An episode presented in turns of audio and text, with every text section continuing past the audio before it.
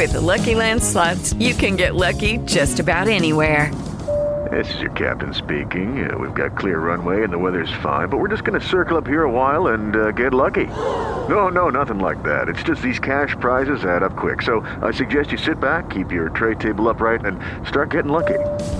Play for free at LuckyLandSlots.com. Are you feeling lucky? No purchase necessary. Void where prohibited by law. 18 plus terms and conditions apply. See website for details.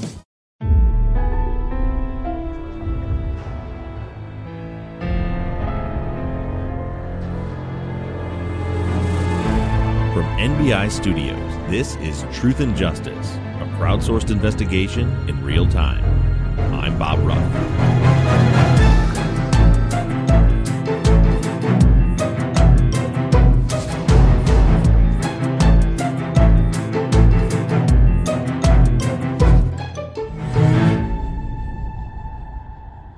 Hello, everybody, and welcome back to Truth and Justice.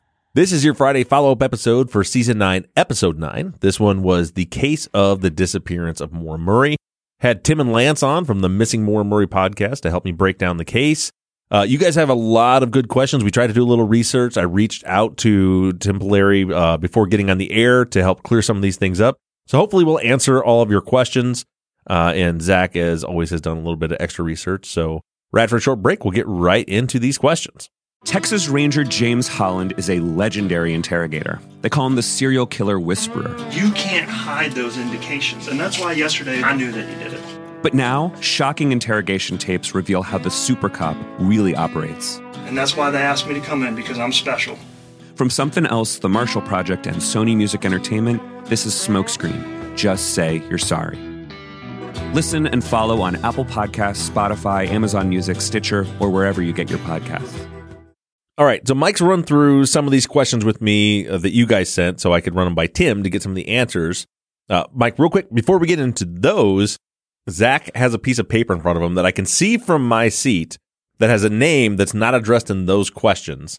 And you said that you don't think we'll be able to get into this because it won't fit. So I'm going to make it fit like this. Zach, what did you write down on that yellow piece of paper? Um, I, I wrote down the name Butch Atwood, mm-hmm. who was the bus driver that drove by, was supposedly the second person to see her after the accident. Okay. He has become kind of a uh, a unique individual in this case that a lot of people really don't know how to feel about him, whether he is guilty or innocent or knows something. A lot of people feel that he knows something that he's not. Well, I, I believe that he's actually passed at this point. Uh huh. So now he can't say anything. But I believe that you know a lot of people felt that he knew more than he was letting on through this case. Okay. So I did discuss that with Tim, even though it wasn't a question because it's a question I had. Oh, good. I refer to him as uh, the bus driver. So I'm just going to read you my conversation with Tim that I had with him via text right before this. I said, Was there an issue with the bus driver? Had a shady past or something like that? Tim said, Nah, not really. Just the last person we know to have seen Maura. I think he exaggerated being an ex cop in an article. I think he was like a crossing guard at some point or something. But no, he's not super shady. Okay. So so some of the stuff that comes into question with him that isn't necessarily shady about his past Uh huh. is he has he he's in the bus, passes her, stops to talk to her. Mhm. His story has actually changed a couple of times Okay. in talking to her. Was he the one? It was a tow truck, right? He wasn't the one that asked that she told she called AAA, was he? That is the one that that, That was him. that is Okay, yeah. him. One of his stories is that she was in the car. Mhm. Another one was she was outside the car and so intoxicated she, was holding the car to stand up. Okay. So his story has changed a couple of times. And part of his story that's weird is he's a bus driver and he's coming home Mhm. and his girlfriend, his live-in girlfriend is also a bus driver. okay. And they park the buses in front of the house and the school put a spotlight out on these buses to protect the buses Right. essentially. He did not park there that night. He backed the bus into a completely different location Mm-hmm. Went in the house. The story about him calling is strange because there's a couple different stories. There's one that he didn't call at all, the girlfriend called. Right. There's one that he called, but it was busy, and then the girlfriend called back for the police. Uh huh.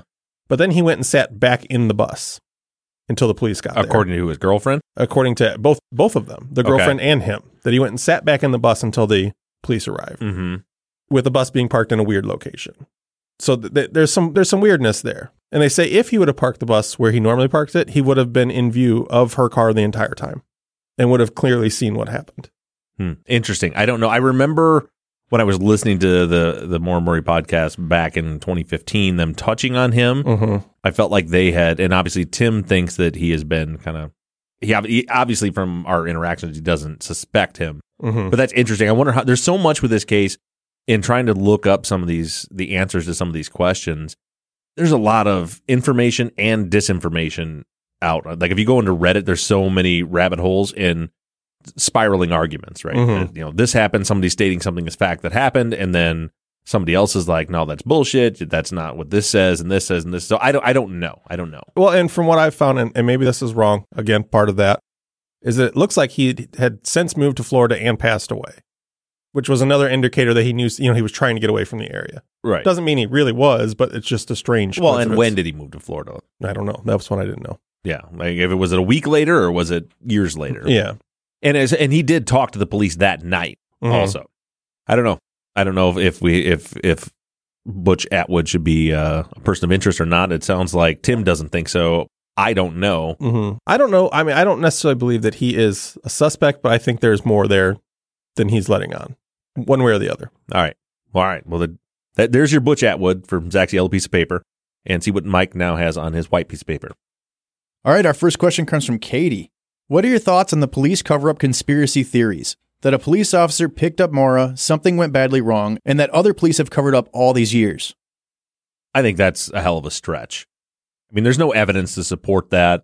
If there's multiple police officers heading to the scene and police officers investigating, it's kind of in the middle of nowhere. So what do they? They put her in the back of a squad car.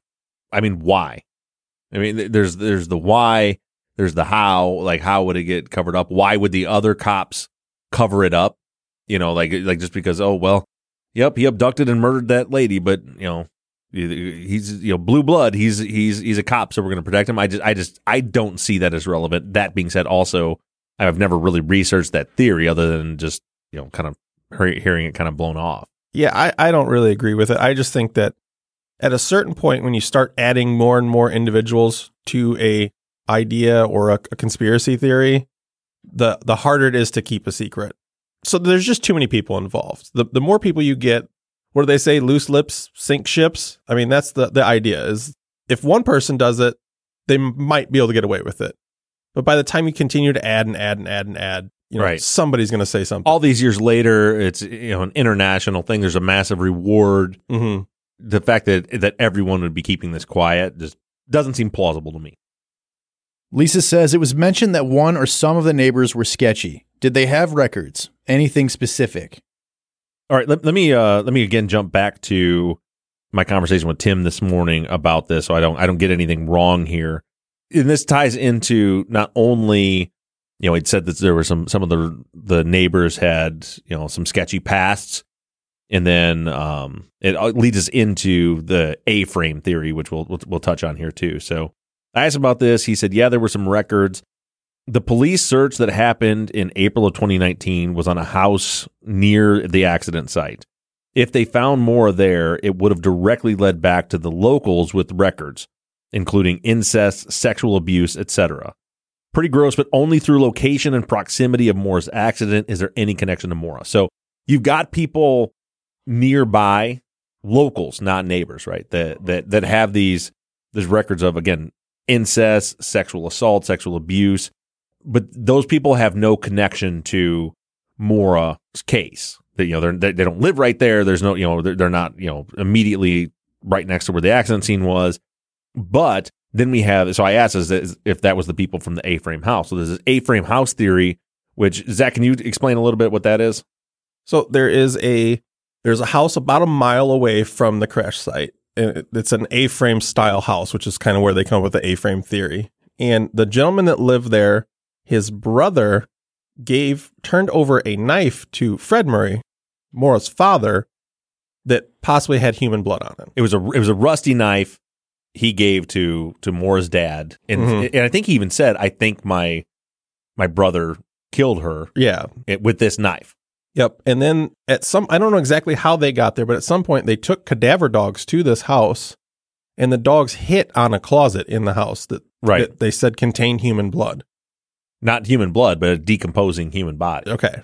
And they had taken some DNA samples, but nothing seems to have ever happened with those DNA samples. Yeah, there was like blood tests where they said that it seems like there was blood from a male, possibly a female, Mhm. but no DNA results from that.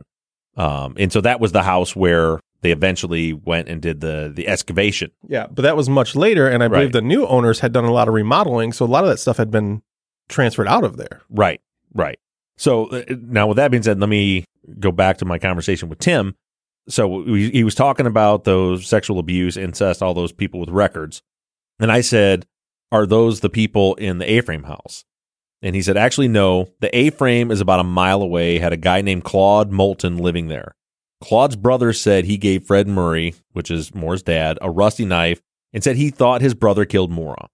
But the police tested it, and they also suggested the Moultons were bad people." But after the new reward that was posted, police tested the knife and it didn't have Maura's blood on it. Lawrence Moulton is now deceased. He's Claude's brother. Always lots of rumors about them in the A frame, but never any actual evidence. We've done extensive searches on the house with GPR and cadaver dogs. We got nothing.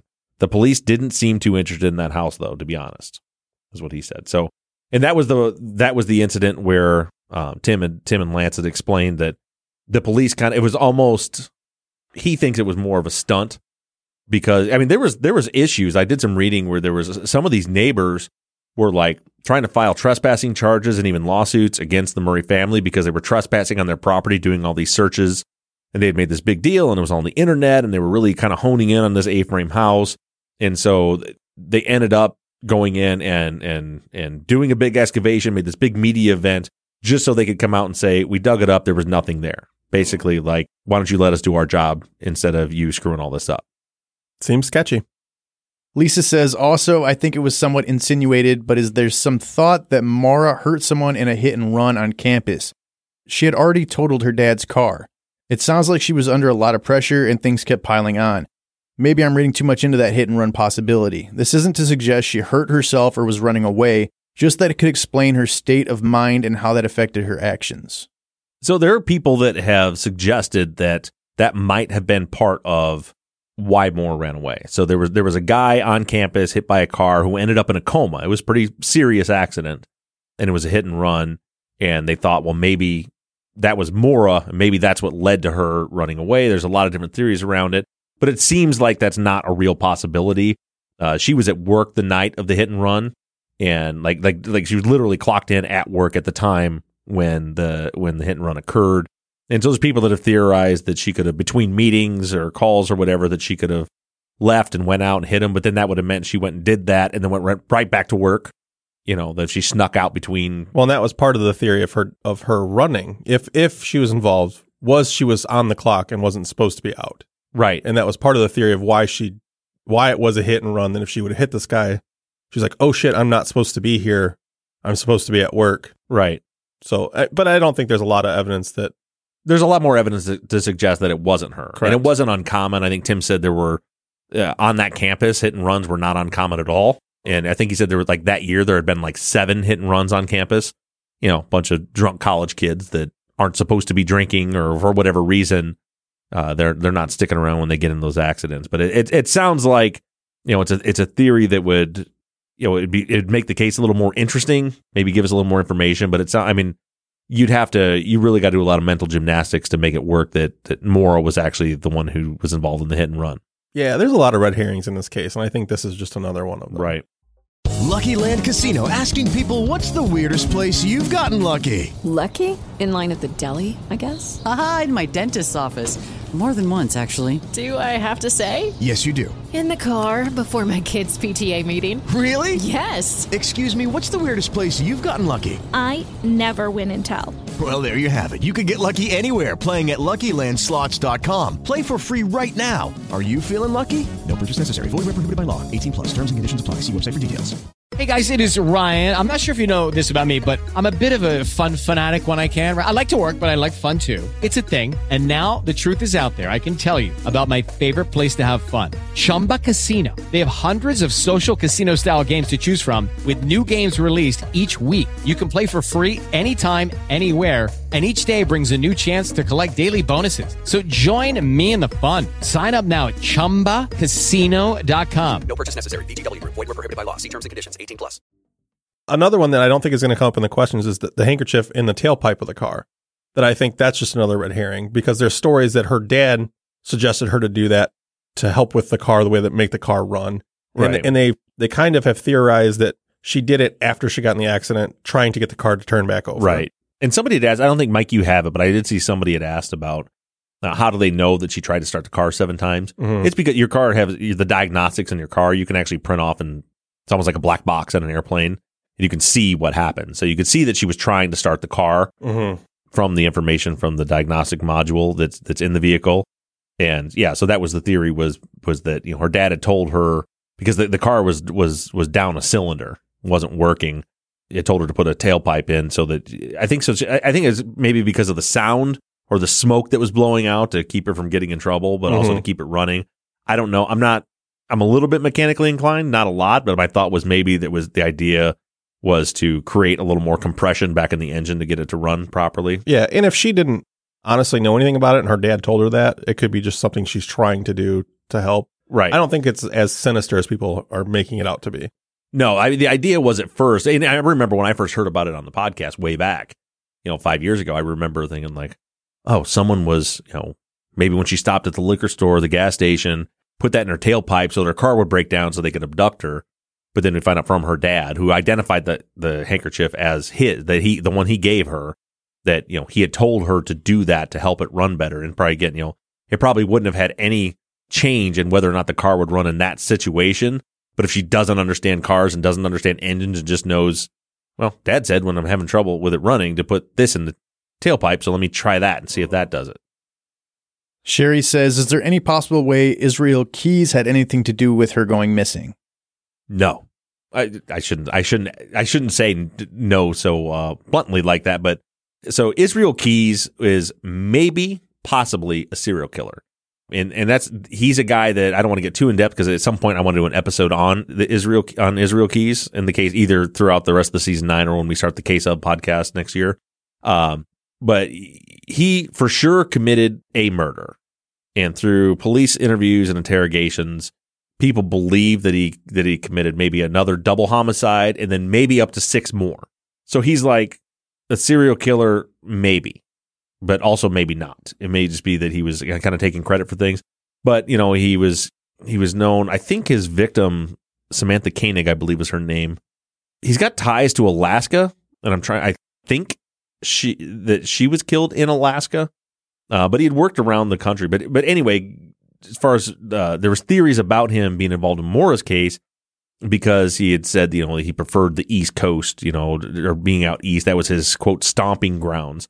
But evidence really indicates you know you can track his travel because this isn't like old old. We're talking like 2012, you know, just like eight years ago that that he was that he was active or when he was when he was arrested. But they can track his movements, and he was all over all over the country. And they actually have at the time that Maura went missing, police records show that Israel Keys was in Utah. Okay. They can see where he went. He had rented a car, and the car had this as part of the rental agreement had to stay within the within the state of Utah. And when he returned it, he'd only driven, and it was through the period when Maura went missing. He'd only driven, he had driven 500 miles on it, which is obviously not enough miles to get from Utah to New Hampshire and back. Now, people again with mental gymnastics have said, well, maybe he rented the car and used the car to get to an airport and then got on a plane and took the plane to New Hampshire to go find this. You know, it is there's a it's a stretch. You know, the the theories with like the serial killer really is hard for me to understand or, or believe just because of the timing of it. There there's about a 7 minute window that she's not in sight. So so you're going to tell me that a serial killer just happens to stumble across her on this back road in that 7 minute window? Right. And and again, if we're talking a serial killer, someone looking like looking for a victim, like if Maura was my opinion is if Maura was abducted, this was foul play, that it was by sheer happenstance. So she was a victim of opportunity Mhm. for someone. No one could have planned for her to be right there, right then, and have this very. And there's people driving down the road. You know, oh, here's a, at this time, at this place, I've got this seven minute window when I can get in and abduct this girl. That, that's just not the way it happened. I don't think. No, well, that's what I'm saying. I mean, there's there's a seven minute window where she's she's out of sight of people. Right. So so just just by happenstance, we're gonna say chances are this guy happens to drive down this road out of any given road during that seven minute Right. window and has time to get her. You know, I mean, it just doesn't line up in my head. Yeah, I, I 100% agree. John says, Did AAA ever show up? No. So interesting thing about that is there were there were a few questions several people have asked like was it ever confirmed that she actually called AAA or roadside assistance? Did they ever show up? There was no cell service on that road and according to Tim still to this day there is no cell service on that road. And I'm not talking about bad cell service, I mean no cell service. So yeah, they have Maura's phone record. She did not call anyone and she couldn't have called anyone if she tried, which I'm sure she did. Try to call somebody. So no, when she told Butch Atwood that she had called AAA, that was absolutely a lie. And according to Butch Atwood, that was part of the reason why he called the police because she told him I've called roadside assistance, everything's okay, and he knew because he lived there that she couldn't have called roadside assistance because there's no cell coverage uh, on that stretch of road. So no, they never came because she never called them because there was no cell service. Sarah says her sister was on True Crime Garage interviewed by the captain. There was some new info on why she went up there involving having a suspended license in New Hampshire, which had to be cleared in person before buying a new vehicle, thus not wanting New Hampshire police on scene at her crash. The 107 Degree podcast has some more info on this. Are there any updates along those lines? So th- that seemed like a stretch to me, but I did ask Tim about it today. And this is what he texted me. He said, There is truth to her having a suspended license in New Hampshire at the time she went missing.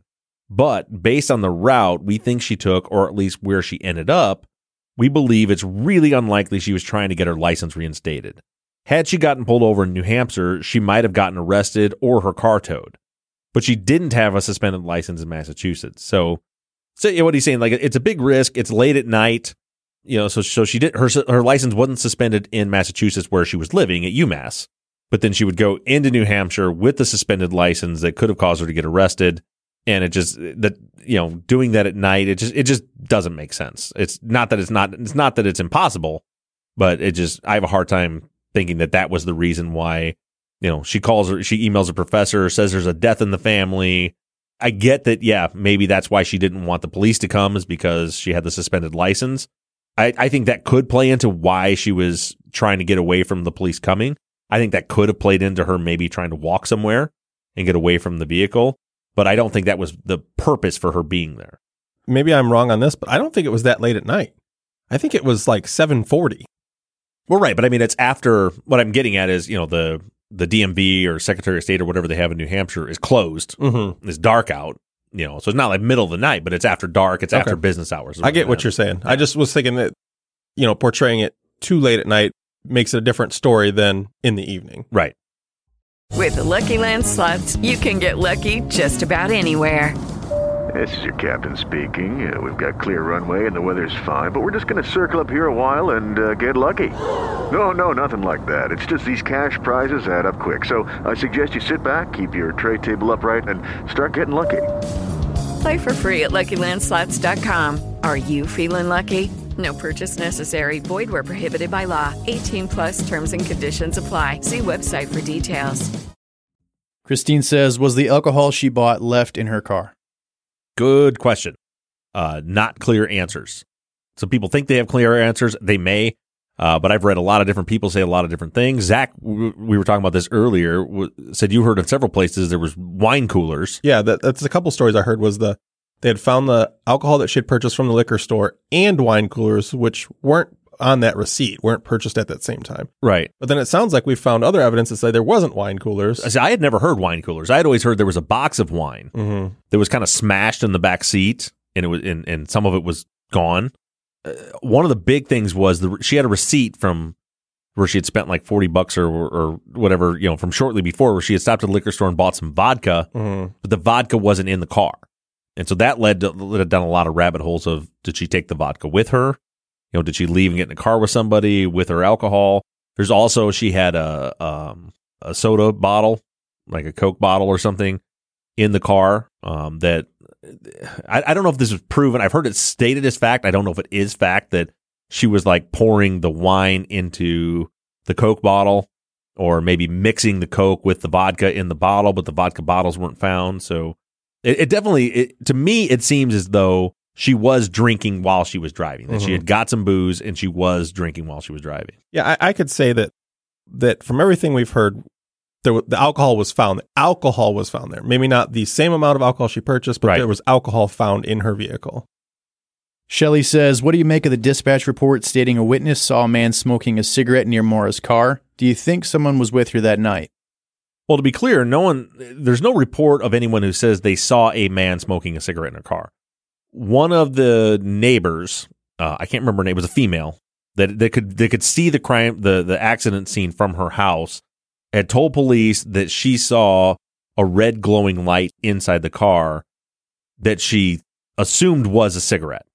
The, you know, the, you know, the the end of the cigarette will glow when you're smoking it. But you know, other theories are that the light she was seeing very well could have been Maura trying to get a signal, you know, uh, Maura's cell phone when she's trying to get a signal on her phone because of the distance away. But but no one actually said they saw a person with her. They just it, it was like assumed there was a person with her because I believe because Maura didn't smoke, and if someone was smoking in the car, then there must have been somebody there. But all that was just someone who saw a red light in the car. Jamie says, I still believe there's a chance she just went and lived her life somewhere else. Do you think there's a chance, even a slim one? I don't because I don't. Number one, kind of getting back to what Zach was saying earlier, I don't think that that secret would be able to would be able to be kept at this point. There would be too many people involved. Too many people would know, and it's be, you know because of the podcast, it's and the TV show. It's been a you know an international story. I mean, millions and millions and millions of people know about this story. I just don't think you keep that secret. And also, it just uh, where would she go? You know, the, the only way that works is if someone she knows picks her up, or if somebody picks her up. But again, then then why would that person still keep that secret? It, it definitely wasn't a rendezvous point. You know, meet me in the side of the road in the middle of you know Route 112, and I'll get out of my car and get into your car. You know, there there was an accident, so that wasn't a planned place for her to stop. She couldn't because there was no cell service. She couldn't have called someone to say, "Hey, I couldn't make it to the place we were meeting, but now I'm here on this road." So it it just doesn't. And you know, in one way, she can walk off into the you know down a trailhead into the mountains and disappear, but it, like she couldn't have survived for Mhm. very long in those conditions. I I, de- I I think there's a possibility that she wandered off and was lost to the elements. E- even though I think that we would have found, I think the scent dogs would have been able to track her that way because they. I don't know. If, I don't remember if Tim and Lance mentioned on the show, but I believe they tracked her scent just kind of to the middle of the road. There were some question marks about that too. Was it? Yeah. They, they said they tracked her about 100 yards, but Uh-huh. they said that the glove they used was a fairly new glove, so they weren't sure exactly how much scent was on it and if what scent they were tracking. Right. But yeah, based on that, it was the, indicate that she got into a car Mm-hmm. because the scent. Did, but but they they for sure would have been able to track her into the mountains. And remember, there was a dusting of snow on the ground. The only reason I could see that she would go into the mountains would be maybe because of that suspended driver's license thing. If you know she knew that on- once she knew that people were coming, if she like ran away out, but, but I feel like they would have found her remains by now. It just, especially so many people looking, the fact that that nothing was ever found of her, I, I couldn't see. I can see her running to the hills to hide from the cops, Mm-hmm. but not running to the hills and then continuing to walk through the mountains into the middle of nowhere in frigid temperatures. What do you make of the whimpering phone call that her boyfriend received like a few days later? Explain that. So, in the narrative, a couple days after her disappearance, her boyfriend received a phone call that couldn't be made out, but it sounded like a person kind of whimpering, breathing heavy, and, that was the entire phone call. And they couldn't they couldn't trace it. They couldn't find anything else. See, I just don't understand how they how they couldn't trace it. Well, I believe they I believe that when they traced it, it was traced back to a prepaid calling card. Okay. And that was the the end of that because they couldn't that was that was it. Right. Yeah, and they can't couldn't figure out which phone it came from or anything like that. Mhm. It just seems so unlikely in the 2000s that they couldn't figure that out. But that's my question is I mean is that a is that a true do, do we feel that that's a true story? Do we I mean that's a weird one. There's no way to know. Mm-hmm. I mean, there's a lot of people that still suspect Bill Rausch to this day, even though I mean it. It's seemingly impossible for him to have been there. Yeah, because he was in Oklahoma, I believe, right? Yeah, yeah. Um, and they have his call records, and then you know, there's some people have been, you know, that, that show where he was at and. It's like, well, yeah, but that's that's an Eastern time and Central. He could have very quickly got on a plane and got there, and you know, somehow left the army base, and it just it, yeah. So it, it's hard to know. One of the stories I heard, and again, it was more in just a little bit of research I did, was that a lot of her family said that she used prepaid calling cards. So I think that's Mhm. kind of where that theory came from of like, well, it must have been her because it was tracked back to a prepaid calling card, Right. or maybe it was wishful thinking. Yeah, it could be. I, I mean, I don't know. I just I'm just trying to look like look at the elements of the crime scene. Surely, if her plan was to run away and start a new life, Mhm. that's not how she was going to do it. You know, you you pull up and park at a bus station and get on a bus and disappear. You don't park in the middle of the road somewhere. Unless the the, the the no cell service in the area is a big one that really really makes that difficult to me. Like the only thing, the only way I think that's possible is if she got in a vehicle you know a passerby and was like, "Hey, I need a ride," and then took off. But then, you know, she, I don't know that she had much cash, Mhm. so they should be able to track her by credit card or whatever. Like, like how, there's just she didn't have the means to do it. But even that's you know the fact that that she didn't want help from Butch Atwood. You know, she wasn't didn't it didn't seem to be looking for help, but then maybe got in the car. I think once she realized her phone wasn't working, it was cold, she was stuck there, and figured maybe Butch Atwood was going to be calling the police after she talked to him. That maybe the next car that came by, she said, "I need a ride." I- I- and this is just a hypothesis on my part, but the only thing that makes sense to me is that she willingly got in a vehicle with someone looking for a ride, and that person killed her, or at least abducted her. It's the only thing that makes sense to me. Because if that person picked her up and she's like, certainly she wouldn't say, "Don't tell anyone because I'm going to run away and don't want anybody to know where I'm at." She wouldn't say that. It'd be, "Hey, can you just drop me off here?" Duh. And then all of a sudden they see everyone's looking for this woman. That person would come forward Mhm. and be like, "Hey, I saw her. I picked her up. I was there." you know, and, and back to the original question about her starting a new life, you know, there there has been sightings of her in in Canada, so they say, Not credible sightings. not credible Yeah. sightings, but there's been sightings of her in Canada. But that was uh, when I first saw the picture of her. I was like, I've seen that girl, Right. She, you know, I mean, she's a, I don't, I mean, not to be mean or, I mean, it's not being mean, but like, she's a very generic looking American woman. yeah, kind of vanilla. Yeah.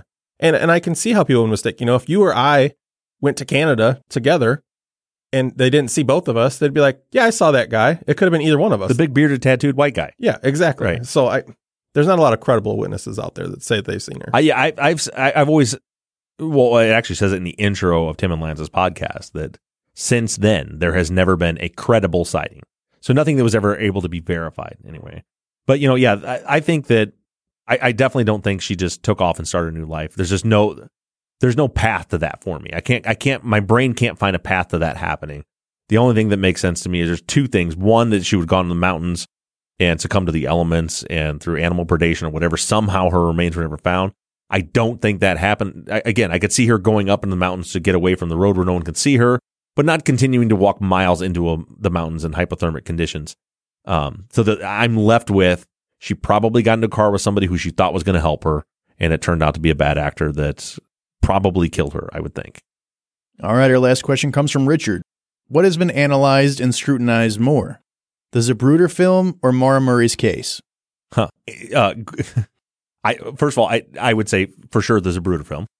Um, well, I would I would agree because I didn't hear about this case until we did this. Right. Yeah. And everybody's heard of the Zapruder film, and that's the the the the filming of the guy that was filming the the JFK assassination, which is a good place to end on because not we're a little confused. So Mike and I are on vacation next week, so we're we're recording like a million podcasts this week to get ahead. So we're trying to keep track of the scheduling, but not this Sunday, but next Sunday we are doing an episode because it will be on November 22nd, which is the 57th anniversary of the assassination of JFK. That day, uh, the 22nd again, so not this Sunday, the Sunday after, our episode is going to be on the JFK assassination. And so we'll be talking a little bit about this Bruder film. So that is coming up next Sunday. But in two days, this Sunday, I have Dr. Scott from the LA Not So Confidential podcast. He's a forensic psychologist coming on to discuss the murder of Laci Peterson and more so the psychology and behaviors of Scott Peterson.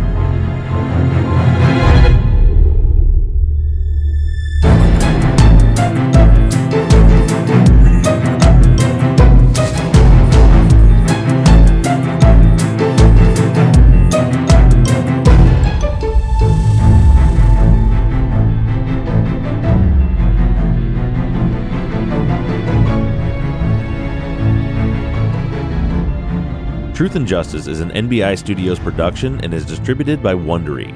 Produced and edited by Mike Bussing, and all music for the show was created and composed by PutThemInASong.com. Our follow up logo was created by Zach Weaver, and all of our font across all of our logos and banners were created by Tate Krupa of Red Swan Graphic Design. You can find more of Tate's work on Etsy.